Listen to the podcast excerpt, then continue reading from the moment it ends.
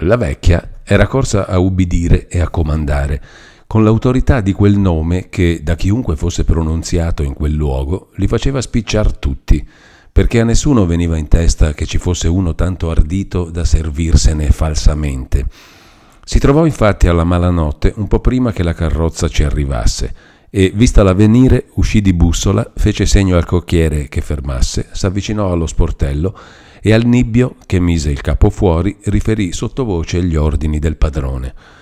Lucia, al fermarsi della carrozza, si scosse e rinvenne da una specie di letargo. Si sentì da capo rimescolare il sangue, spalancò la bocca e gli occhi e guardò. Il nibbio s'era tirato indietro e la vecchia, col mento sullo sportello, guardando Lucia, diceva Venite la mia giovine, venite poverina, venite con me, che ho ordine di trattarvi bene e di farvi coraggio. Al suono d'una voce di donna, la poverina provò un conforto, un coraggio momentaneo, ma ricadde subito in uno spavento più cupo. Chi siete? disse con voce tremante, fissando lo sguardo attonito in viso alla vecchia. Venite, venite, poverina, andava questa ripetendo. Il Nibbio e gli altri due, argomentando dalle parole e dalla voce così straordinariamente raddolcita di colei, quali fossero le intenzioni del Signore, cercavano di persuader con le buone l'oppressa a ubbidire, ma lei seguitava a guardar fuori. E benché il luogo selvaggio e sconosciuto e la sicurezza dei suoi guardiani non le lasciassero concepire speranza di soccorso, apriva, nonostante, la bocca per gridare, ma vedendo il nibbio far gli occhiacci del fazzoletto, ritenne il grido, tremò, si storse, fu presa e messa nella bussola.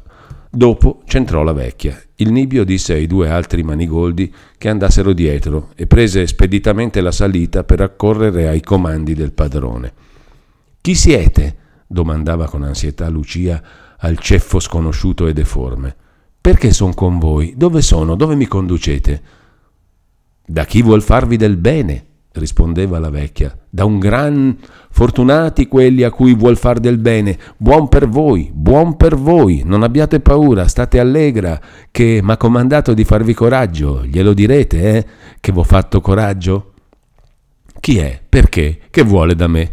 Io non son sua, ditemi dove sono, lasciatemi andare, dite a costoro che mi lascino andare, che mi portino in qualche chiesa, oh voi che siete una donna, in nome di Maria Vergine.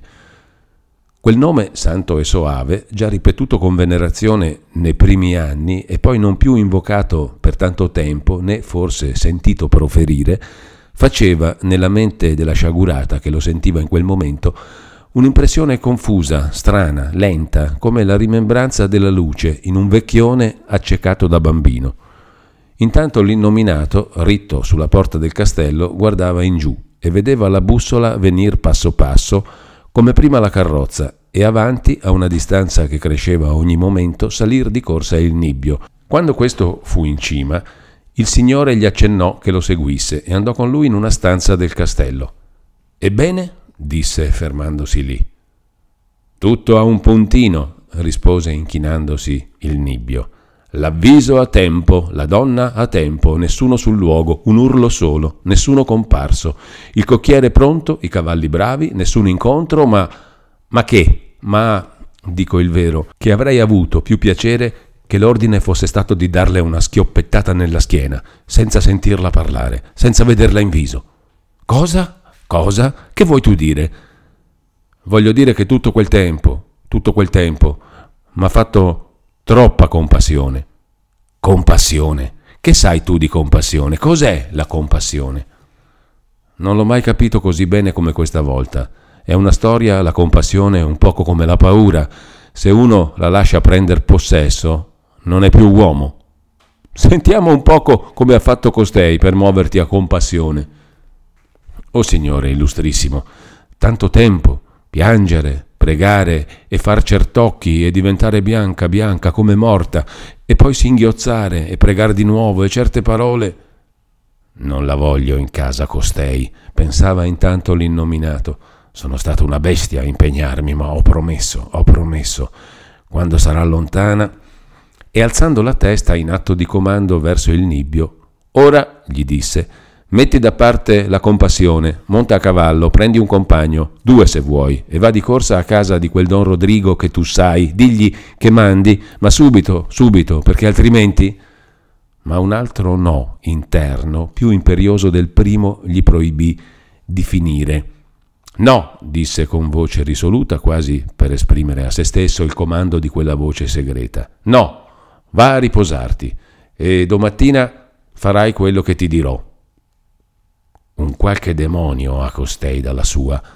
Pensava poi, rimasto solo, ritto, con le braccia incrociate sul petto e con lo sguardo immobile su una parte del pavimento dove il raggio della luna, entrando da una finestra alta, disegnava un quadrato di luce pallida, tagliata a scacchi dalle grosse inferriate e intagliata più minutamente dai piccoli compartimenti delle vetriate.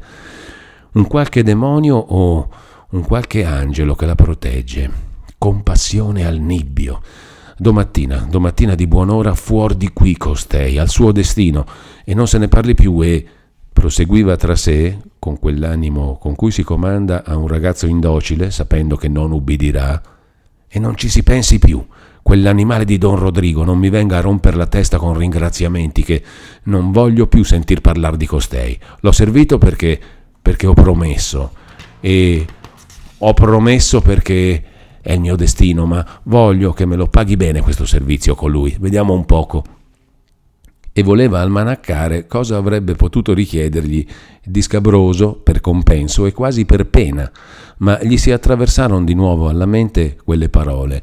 Compassione al nibbio. Come può aver fatto costei? continuava strascinato da quel pensiero. Voglio vederla, eh?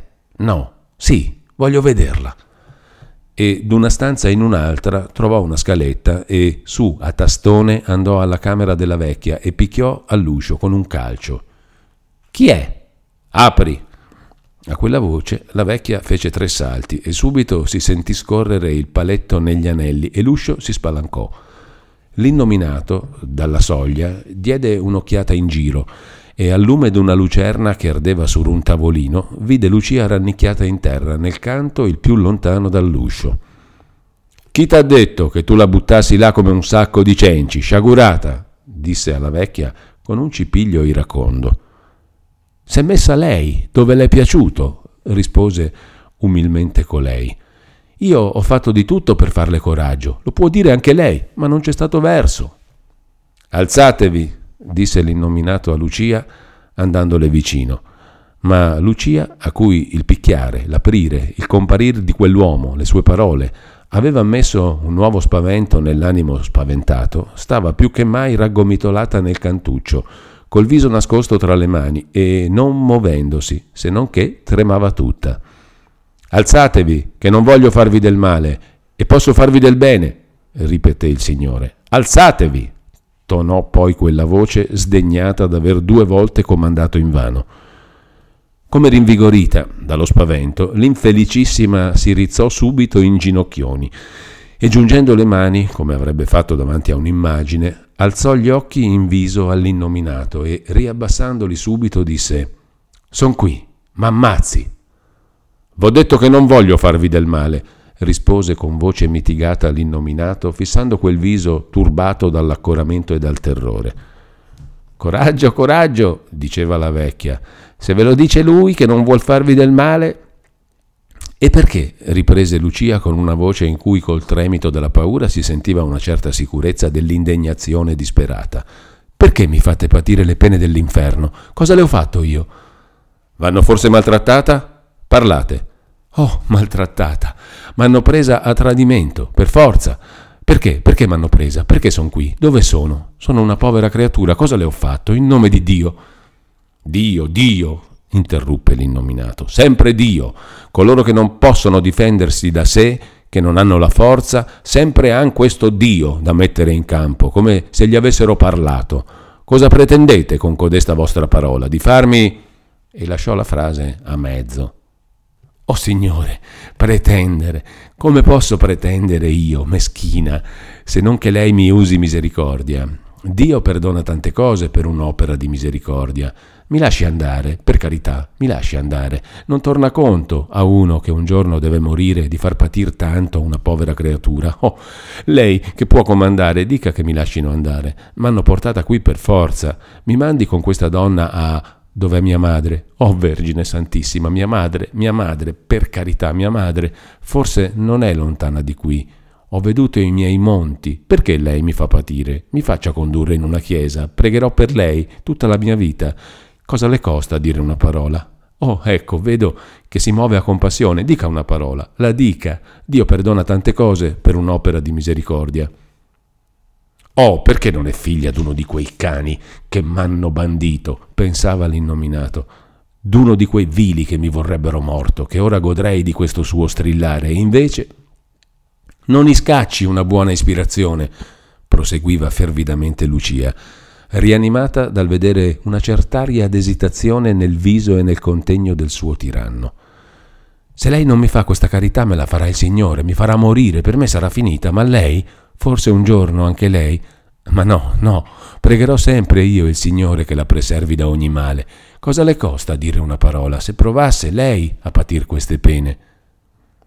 Via, fatevi coraggio, interruppe l'innominato con una dolcezza che fece strasecolar la vecchia. V'ho fatto nessun male? V'ho minacciata? Oh no, vedo che lei ha buon cuore e che sente pietà di questa povera creatura. Se lei volesse potrebbe farmi paura più di tutti gli altri, potrebbe farmi morire, e invece mi ha un po' allargato il cuore.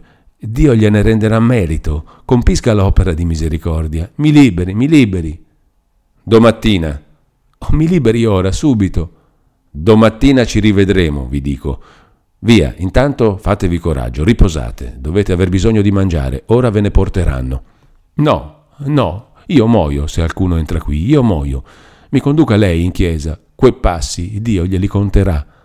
Verrà una donna a portarvi da mangiare, disse l'innominato, e dettolo rimase stupito anche lui che gli fosse venuto in mente un tal ripiego e che gli fosse nato il bisogno di cercarne uno per rassicurare una donnicciola. E tu, riprese poi subito voltandosi alla vecchia, Falle coraggio che mangi, mettila a dormire in questo letto e se ti vuole in compagnia, bene, altrimenti tu puoi ben dormire una notte in terra. Falle coraggio, ti dico, tienla allegra e che non abbia a lamentarsi di te. Così detto, si mosse rapidamente verso l'uscio. Lucia s'alzò e corse per trattenerlo e rinnovare la sua preghiera, ma era sparito. Oh povera me, chiudete, chiudete subito. E sentito che ebbe accostare i battenti e scorrere il paletto, tornò a rannicchiarsi nel suo cantuccio. Oh povera me! esclamò di nuovo, singhiozzando. Chi pregherò ora? Dove sono? Ditemi voi, per carità, chi è quel signore, quello che m'ha parlato? Chi è? Eh? Chi è? Volete che io ve lo dica? Aspetta che io te lo dica. Perché vi protegge avete messo su superbia e volete essere soddisfatta voi e farne andare di mezzo me. Domandatene a lui. Se io vi contentassi anche in questo, non mi toccherebbe di quelle buone parole che avete sentito voi. Io son vecchia, son vecchia, continuò mormorando tra i denti. Maledette le giovani che fanno bel vedere a piangere e a ridere e hanno sempre ragione. Ma sentendo Lucia singhiozzare e tornandole minaccioso alla mente il comando del padrone, si chinò verso la povera rincantucciata e con voce raddolcita riprese Via, non v'ho detto niente di male, state allegra, non mi domandate di quelle cose che non vi posso dire e del resto state di buon animo. Oh, se sapeste quanta gente sarebbe contenta di sentirlo parlare come ha parlato a voi. State allegra che or ora verrà da mangiare e io che capisco, nella maniera che va parlato, ci sarà della roba buona e poi anderete a letto e mi lascerete un cantuccino anche a me, spero, soggiunse con una voce suo malgrado stizzosa. Non voglio mangiare, non voglio dormire, lasciatemi stare, non v'accostate, non partite di qui.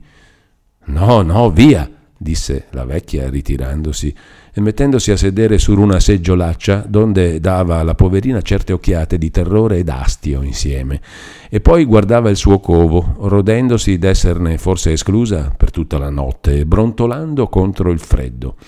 Ma si rallegrava col pensiero della cena e con la speranza che ce ne sarebbe anche per lei.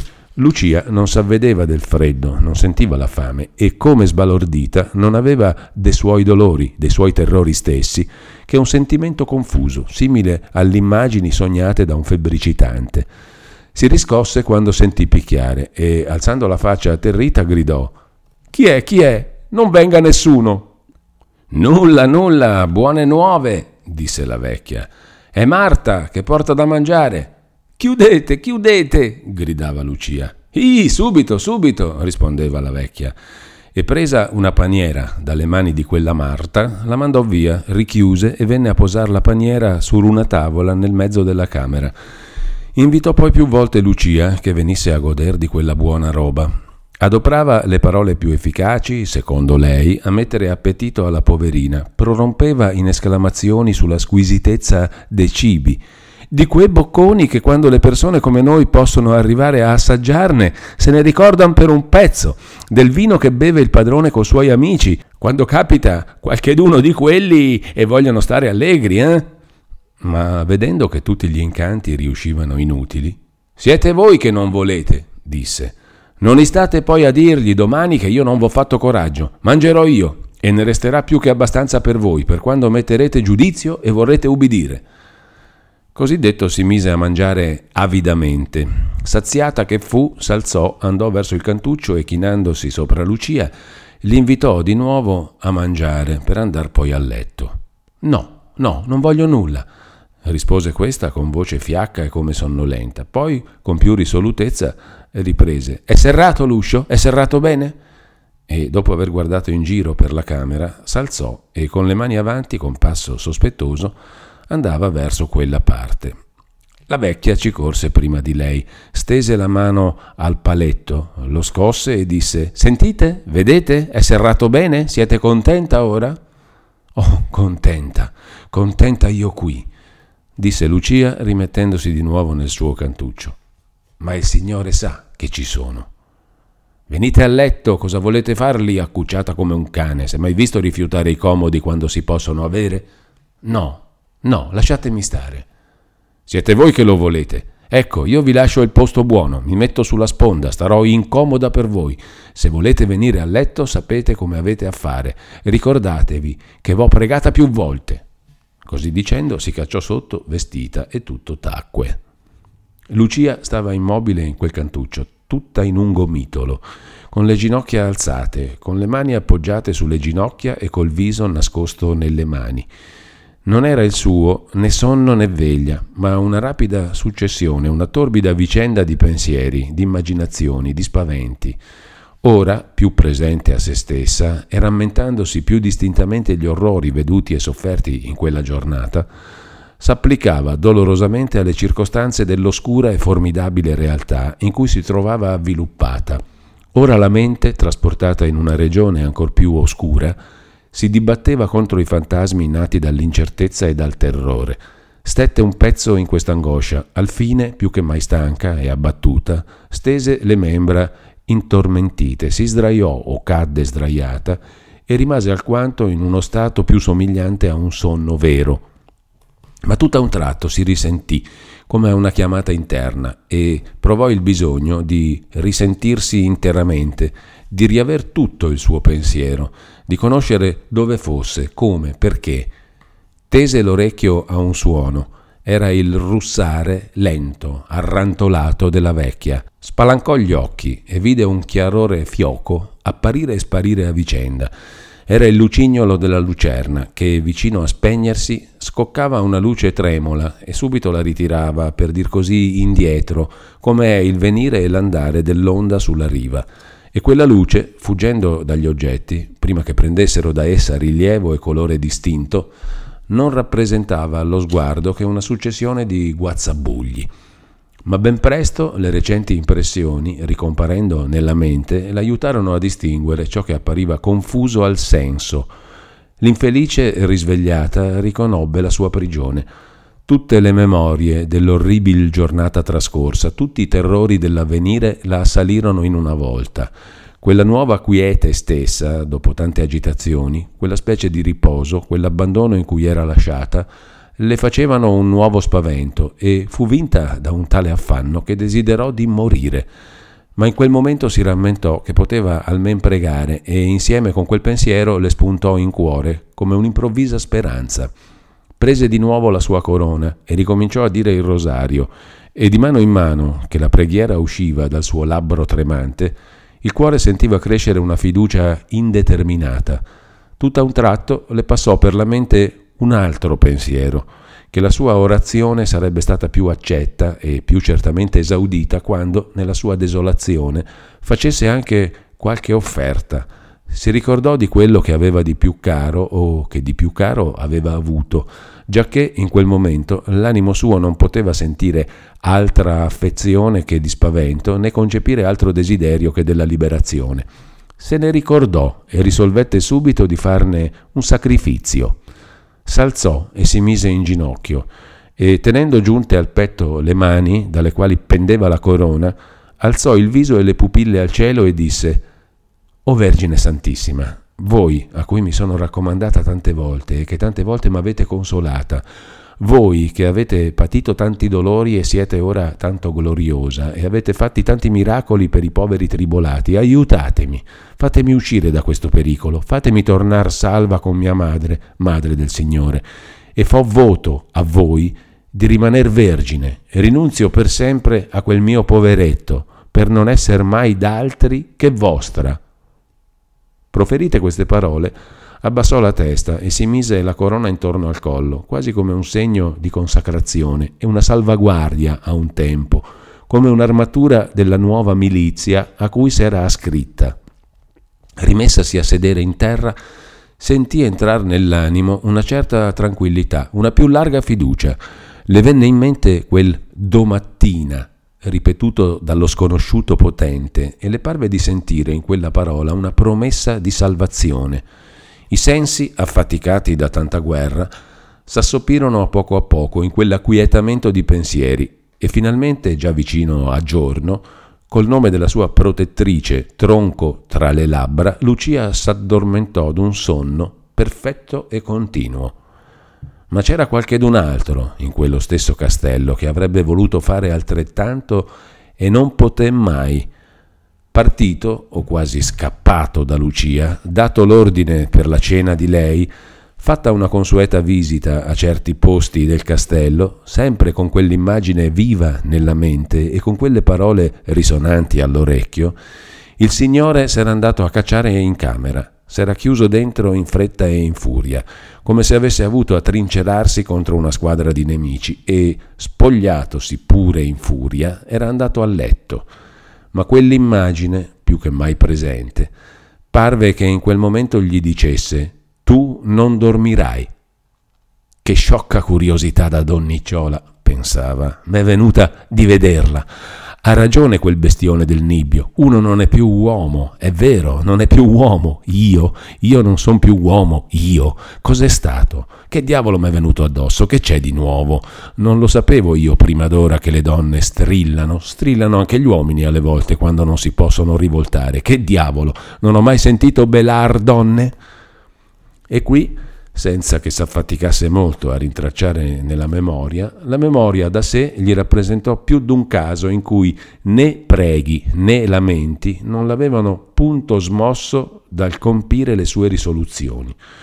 Ma la rimembranza di tali imprese non che gli ridonasse la fermezza che già gli mancava di compir questa, non che spegnesse nell'animo quella molesta pietà, vi destava invece una specie di terrore, una non so qual rabbia di pentimento, di maniera che gli parve un sollievo il tornare a quella prima immagine di Lucia contro la quale aveva cercato di rinfrancare il suo coraggio.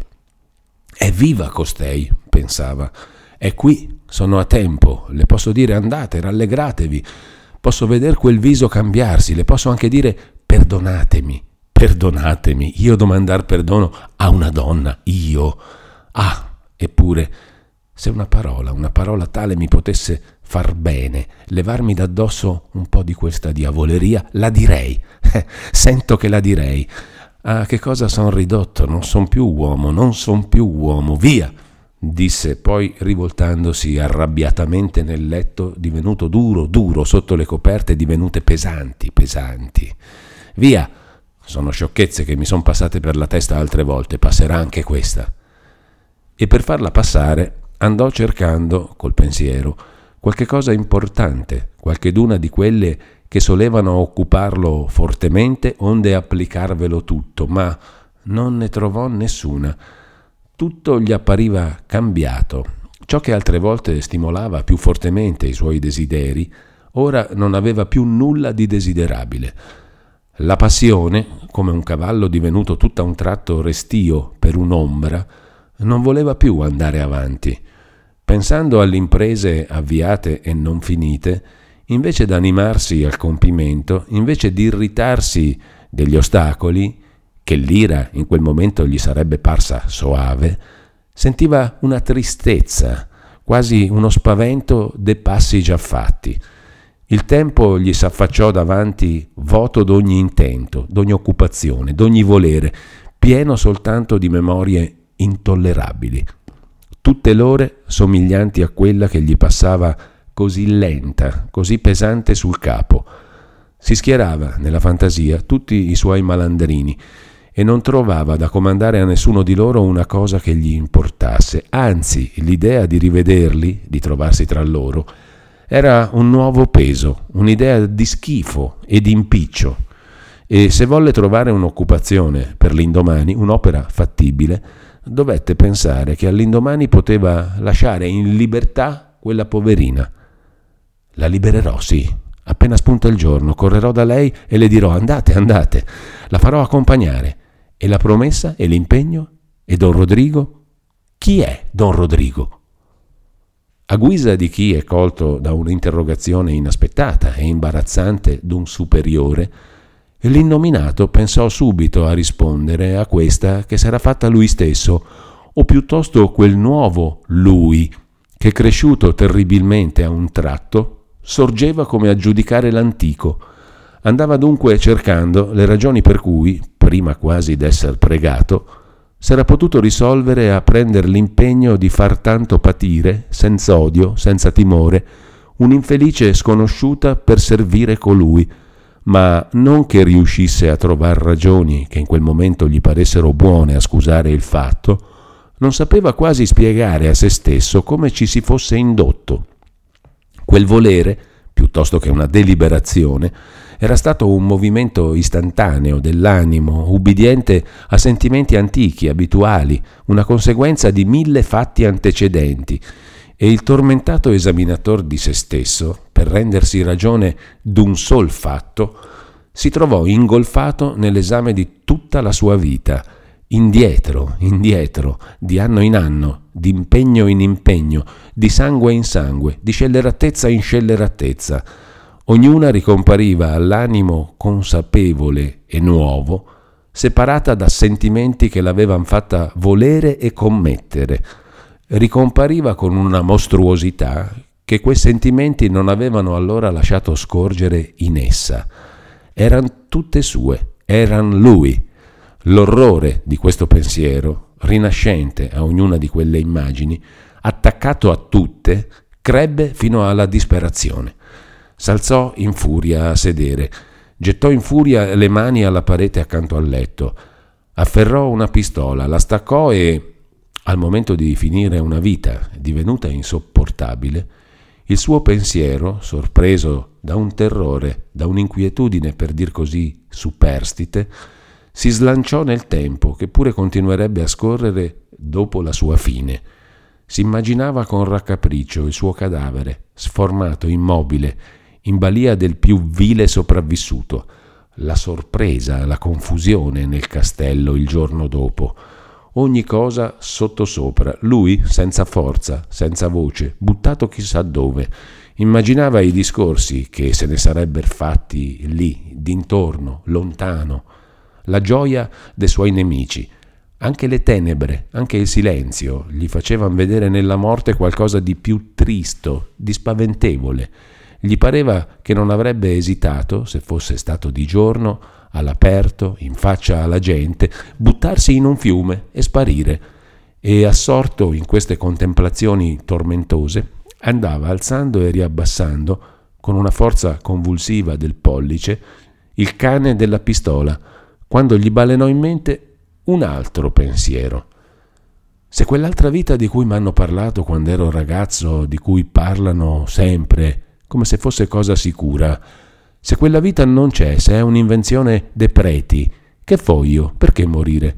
Cosa importa quello che ho fatto? Cosa importa? È una pazzia la mia.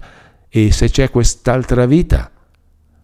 A un tal dubbio, a un tal rischio, gli venne addosso una disperazione più nera, più grave, dalla quale non si poteva fuggire neppur con la morte. Lasciò cader l'arme e stava con le mani nei capelli, battendo i denti, tremando. Tutto a un tratto gli tornarono in mente parole che aveva sentite e risentite poche ore prima. Dio perdona tante cose per un'opera di misericordia. E non gli tornavan già con quell'accento d'umile preghiera con cui erano state proferite, ma con un suono pieno d'autorità e che insieme induceva una lontana speranza. Fu quello un momento di sollievo.